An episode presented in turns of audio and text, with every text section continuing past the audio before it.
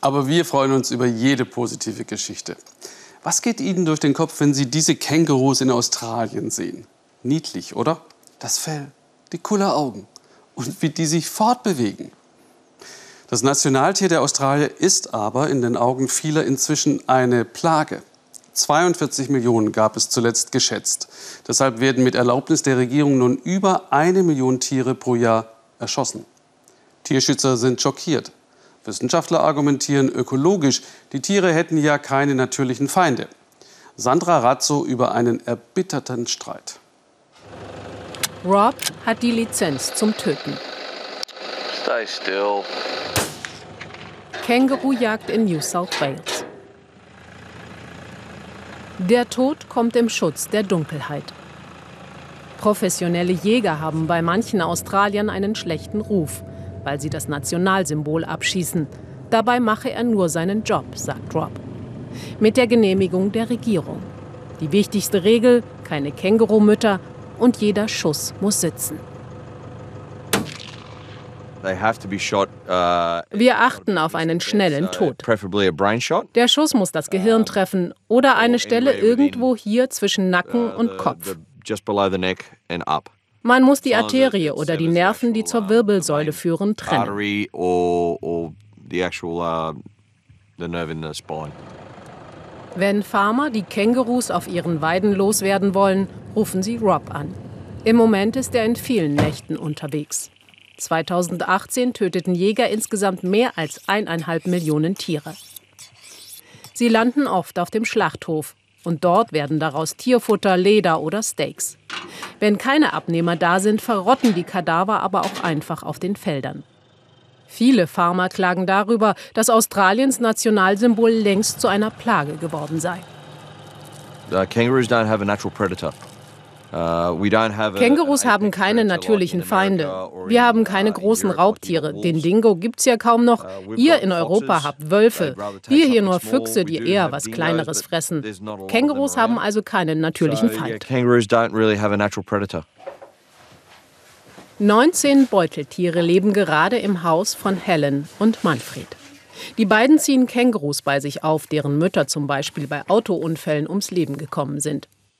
Dass die Regierung jedes Jahr einfach Millionen Kängurus zum Abschuss freigibt, dafür haben sie nicht das geringste Verständnis.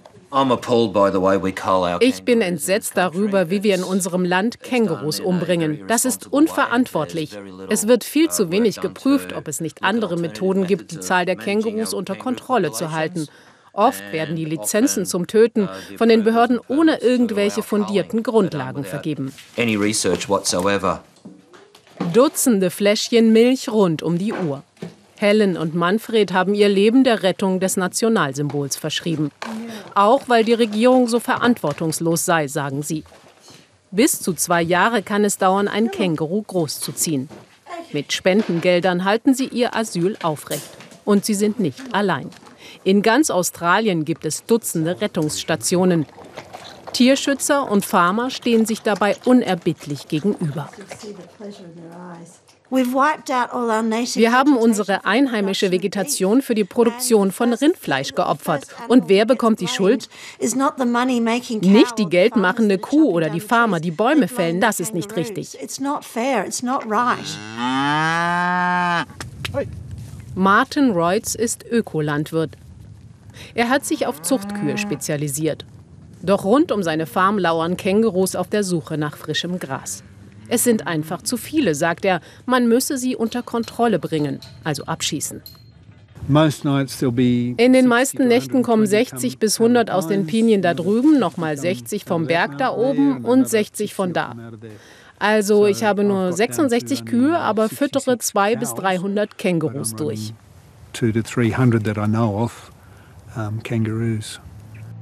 Gerade herrscht extreme Trockenheit. Dann zieht es die Tiere geradezu magisch an die Wasserstellen auf den Weiden. Früher wären Kängurus einfach verendet, aber die vielen Farmen heute seien für die Beuteltiere wie ein großer Futtertrog.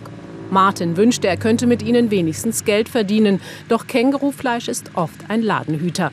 Dabei müssten wir viel mehr davon essen, sagt ausgerechnet der Rinderzüchter. Ich hasse es, Tiere einfach zu töten und wegzuwerfen. Ich wünschte, wir könnten das Fleisch besser nutzen. Es hat viel Eiweiß, wenig Kalorien und die Haut ist extrem reißfest. Das wäre viel nachhaltiger, als sie zum Teil einfach nur verrotten zu lassen.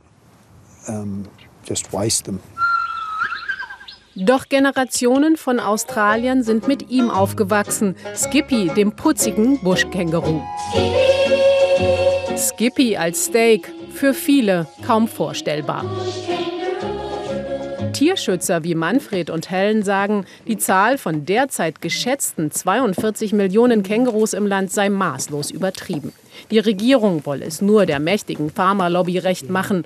Australien ist einer der weltweit größten Exporteure von Rindfleisch. Im Namen des Profits würden Millionen Kängurus einfach abgeschlachtet. Sie werden zu Unrecht für so viel Schäden verantwortlich gemacht. Sie fressen viel weniger als Kühe. Wir können mit unseren Wildtieren koexistieren, wenn wir das wollen. Und wir müssen doch auch nicht aus allem Geld machen, nur weil wir es können. Jäger und Farmer besprechen den Einsatzplan für die Nacht. Martin hat wegen der langen Trockenheit bereits drei Viertel seiner Zuchtrinder verkauft. Das Leben der Kängurus oder das Überleben seiner Farm. Über diese Entscheidung muss er nicht lange nachdenken.